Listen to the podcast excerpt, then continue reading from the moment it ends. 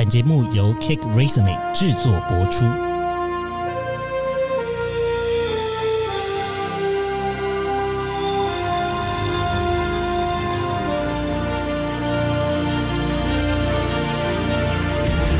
欢迎来到职涯探险，我们将固定在每周分享职场与人生的真实现场，图鉴各种职场生活丛林中的经验故事。欢迎来到我们的新单元 Cake Race 美抱抱。那今天是八月二号，一样我们会整理几个最近有趣的新闻，然后还有求职的机会跟各位听众分享。那呃，今天呢，我们一样找来就来帮我们念一下今天的新闻，没问题。是有多急？一直很很怕这个十分钟不 够。好，那我就快速的跟大家分享，今天我们要分享的这则新闻，它的标题是台经院在下修，今年经济成长率百分之一点六十六 percent。哦，这个一点六六呢，它是说全年度的这个经济成长率下修到一点六六趴。那台湾经济研究院呢，简称台经院，它是这个财团法人台湾经济研究基金会底下的台湾经济研究所。好多经济哦，大家听完有没有觉得是一个绕口令？总之呢，它就是一个在研究经济的单位啦。那呃，他们的预估呢是讲说，二零二三年台湾经济的成长率呢，呃，只会剩下一点六六趴，相较上次是下修零点六五个百分点。那呃，这个景气预测中心的主任孙明德分析呢，主要是因为前两季的外销比较不理想，投资也比较弱。今年的景气呢，算是内温外冷，主要是因为这个呃去年的第四季的基期偏低，基期指的就是这个基准线呐、去年的这第四季的这个线呢比较低的关系，那再加上国内的通膨已经趋缓，制造业的存货量呢年增率已缩减。那今年的 GDP 的走势呢，其实是逐季转好的，但是因为上半年的经济比较不如预期，所以因此才下修整个 GDP 的成长率到一点六六。呃我这样讲，听众会不会觉得很抽象啊？就刚刚到底在讲什么东西？我觉得蛮多专有名词，然后是很多是就是你高中考完大学之后就再也不知道的事情。没错，好啦，那接下来呢，我觉得就趁现在这样子的机会，来顺便跟大家解释一下这个经济成长率以及 GDP 的数字好了。我呃找了一些资料，这边这个资料是在讲什么叫成长率呢？成长率指的就是说去年跟今年比起来成长了多少，它是一个比较值，它并不是一个实际值。它是一个呃对比之后的一个百分比。那当然，这个经济成长的速率，为什么它是要呃？今天可能没有办法在节目中跟大家讨论说，为什么它是要用这种累进的计算、连续的计算，而不是独立出来的计算？我们可能下次有机会再来跟大家分享。那台湾的这个经济成长率呢？我们在二零二一年的时候，哦，有到六点多趴，当时还是在疫情的时候。那但是因为嗯、呃我们台湾的外销做得很好，也就是我们的这个半导体啊 相关的产业赚了很多钱。那因此呢，我们在那个时候的表现是非常好的。那可是因为呃，当这个前面的成绩做得比较好的情况下，那你接下来的成长率，你就要跟前面的成绩比喽。所以你的数字看起来相较之下也就会越来越不好。嗯，这个是呃比较是先跟大家大概说说明一下这个经济成长率的概念啦。那呃，什么是 GDP？我找了一个新闻来跟大家分享。呃，这个是报道者呢在六月七号由呃李义安记者做整理的。那这篇新闻呢，其实我看到它的时候，它标题就非常有趣。它是在讲说台湾的 GDP 是如何超过韩国的。那民众对于亮眼的经济果实有感吗？GDP 呢，它其实是国内生产毛额。天哪，经济课 Gross Domestic Production 的英文缩写，概念跟薪资不相同。GDP 呢，指的是说整个经济体，整个经济体包含可能像是国家的这样子的经济体。那在这一段时间呢，生产出来的产品服务的总价值，然后一般是拿来衡量一个经济体的生产力。意思就是说，它的产值，它赚了多少钱？这有两件事哦，一个是我增加了多少商品可以被卖，一个是我的进出口我的进口跟出口哪一个赚的比较多？那大部分人会觉得说，哦，那 GDP 不就是每我们不是每次都在讲说每个人的平均 GDP 这件事情吗？那所以它是怎么出来？它其实就是除以台湾有多少人，我们把那个 GDP 除以台湾有多少人的那个总额是多少，那我们就会平均每人的 GDP 是多少。那因此也会有这样子的比较。除了在薪资以外呢，其实这个经济体的这个获利呢，还有另外一个很重要的呃一大部分是营业的盈余。那这些盈余呢，除了进了雇主的口袋成为利润之外呢，也有另外的一个部分呢，会成为租金或者利息的形式分配给地主或资金的提供者。那呃，大家可能要用一个比较宏观的架构来理解这件事情啊。营运一间公司。那呃，它不会是只有账面上面的收入。有的时候我买设备，有的时候我租房子，有时候我买房子。呃，这些东西它到底是不是现在变现，还是它是现在的成本？有点像是以前在学会计学的感觉。嗯，就是它什么什么是收入，什么是支出。那大家现在这边有一个初步的呃初步的概念就可以了。那后面要跟大家分享一个有趣的资讯哦，其实是呃这个根据 IMF。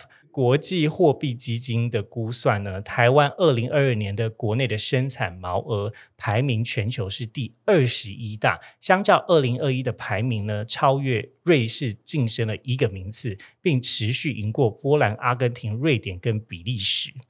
那根据台湾的主计处还有韩国银行的最新的统计，台湾人民的 GDP 呢，平均是三万两千七百五十六美元，就是我们刚才讲的人均 GDP。那韩国呢，则是三万两千四百一十美元。这个数字呢，其实是魁违了已久，台湾超过了韩国。因为呃，台湾跟韩国比较呢，其实是更早之前的这个亚洲四小龙的比较嘛。那我们一直跟呃韩国算是在一个竞争上面的关系。但是这个 GDP 为什么台湾会赢过它呢？其实背后有很多呃相关联的因素。首先，第一个呃贬值。在韩元的贬值呢，其实是大于台币的。那当我今天货币贬值的时候，我在做进出口贸易的时候，我会比较亏，因为我的钱就变少了。嗯，嗯这是一个呃，首先汇率的高低好坏，我是升值还是贬值，会对于 GDP 会有连带的影响。那另外一个部分呢，其实是在出口的国家，在韩国呢，他们是比较仰赖中国的出口。那在疫情的这几年呢，其实他们出口中国的这件事情蛮受挫的。虽然呢，台湾跟韩国两个国家主要都是出口这个电子零组件，那提供其他的厂商再加工的这个中间材哦。但是结构上来说呢，韩国出口的品项呢，呃，比较分散。那只要就是举凡是通讯类啊、工业的机械啊、家电、化学品、汽机车的比重都不低。但是台湾呢？几乎都是电子零组件一枝独秀，那因此在呃这个项目上面呢，我们也相对也比韩国表现的比较好。这个是呃在 GDP 我们可以赢过韩国上面的一个呃比较是快速的分析的话，是有这两个点啦。那当然，这个韩国跟中国仰赖他们之间的贸易的这件事情，也是对于呃这个韩国的 GDP 也有相对程度的打击。那不过，我们回到刚刚讲的这个平均薪资来讲哦，呃，这个台湾的平均薪资呢，在二零一二到二零二一年间，年薪的中位数只成长了十四点四八趴，那明显落后 GDP 的成长。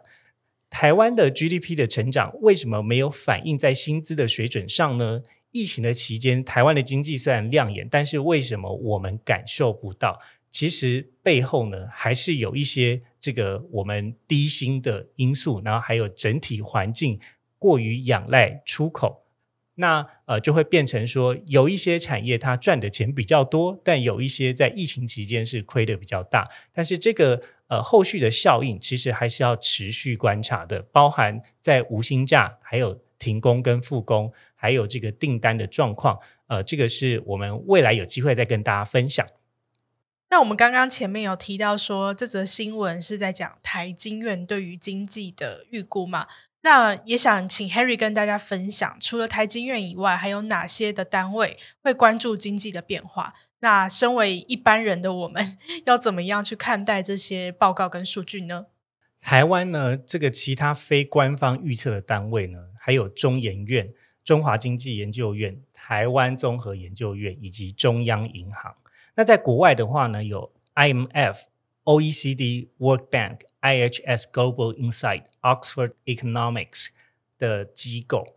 那但是这些景气预测怎么看呢？其实这个孙明德主任有给大家一些建议，我觉得他这句话讲的蛮好的。经济呢？超大声！我们终于用到了这个闹铃声，吓死！立刻折寿五秒钟，剩一点点，剩一点点，大家跟我们一起了解最后这一些。好了，因为我觉得今天这个新闻呢比较不好讲了，大家花一点时间让我好好的把它说完。好了，这个呃孙明德主任呢，他讲说经济呢就是过去的重复。经济的预测的功能，就像是古代的时候呢，我们这个常用农民历啊，可以让农民知道四季节气的变换，快速掌握耕种的时机以及该注意的事项。所以，这个预估阅读景气的评估的时候，千万不要只着重在这个数字的零点一或者是零点二的细节，更要去了解背后的产业有没有什么样子的变动，那以及在这些变动之下要做出怎么样子的调整。刚刚上面那个报道者的新闻，其实有讲到，呃，民众口中的景气呢，其实是在看消费，但是政府的经济则是看外销。嗯，有很多时候在我们的日常生活中不会接触到这些进出口的资讯，那但是我们能够看到的，其实就是在国内的内需，以及就是比较像是服务业相关的景气了。所以有的时候就会有一些人很好奇说，哦，啊，不是说景气不好吗？那为什么位置这么难抢？其实它只是在不同产业别的影响。台湾呢，其实非常仰赖出口，而现在的全球经济一个一个的供需链串在一起。那有许多的公司呢，其实会使用明年的经济成长率、跟消费成长率，或者是产业的成长率来评估我们成长的幅度。这可能就跟大家蛮有关联的喽。也就是你的公司预估今年要有多少的成长？你们到底有没有评估经济成长率这件事情？那孙明德主任其实也给大家的建议呢，就是说，呃，各国的呃建议都是要看一下，那国内的各家组织最好采取一个平均值来看，会比较保险。那千万不要单独只看产业，要全部并在一起看，会有正负相抵。那会让这个数字相形之下比较不会失准。那毕竟他也是分析专家啦，所以我觉得这个是我在做这个新闻整理时呢，看到一个哎，觉得在公司经营面蛮有趣的数值。过去可能不会特别来查经济成长率，但是如果你今天想要规划公司的呃这个营收成长的话，可能也要关心一下今年的台湾经济喽。那再回到我们今天讨论的这则新闻，为什么台湾的 GDP 会下修呢？呃，台湾的 GDP 之所以会下修呢，主要是因为出口跟外销的订单的年增率，从去年的九月已经是连十黑，意思就是订单没有那么多，或者是我们的货需求量没有那么大了。那台湾今年上半年的 GDP 最大的拖累的项目，其实也是因为外需的疲弱导致。刚刚所讲的这些分析呢，其实在这个台湾经济研究院的景气动向调查的新闻稿七月二十五号的时候，里面有提到说，首先呢，是因为厂商的供应链的调整速度，以及全球终端商品的需求走弱，贸易与外销的订单的数据呢，就会变成是市场的焦点。如果我们去追踪这样子的进出货的这样子的速速度呢，台湾的出口跟外销的订单的年增率。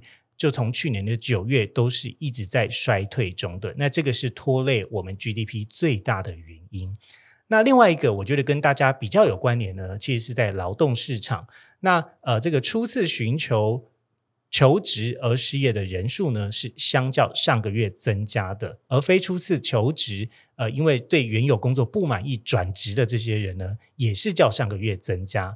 那呃，大家如果还记得，我们之前新闻有分享过这个失业率哦，是青年的失业率。现在讲的是总体失业率，六月台湾的失业率是三点四九，那相较上个月上升零点零三百分比，但相较于去年的六月，则是下降了零点二五的百分比。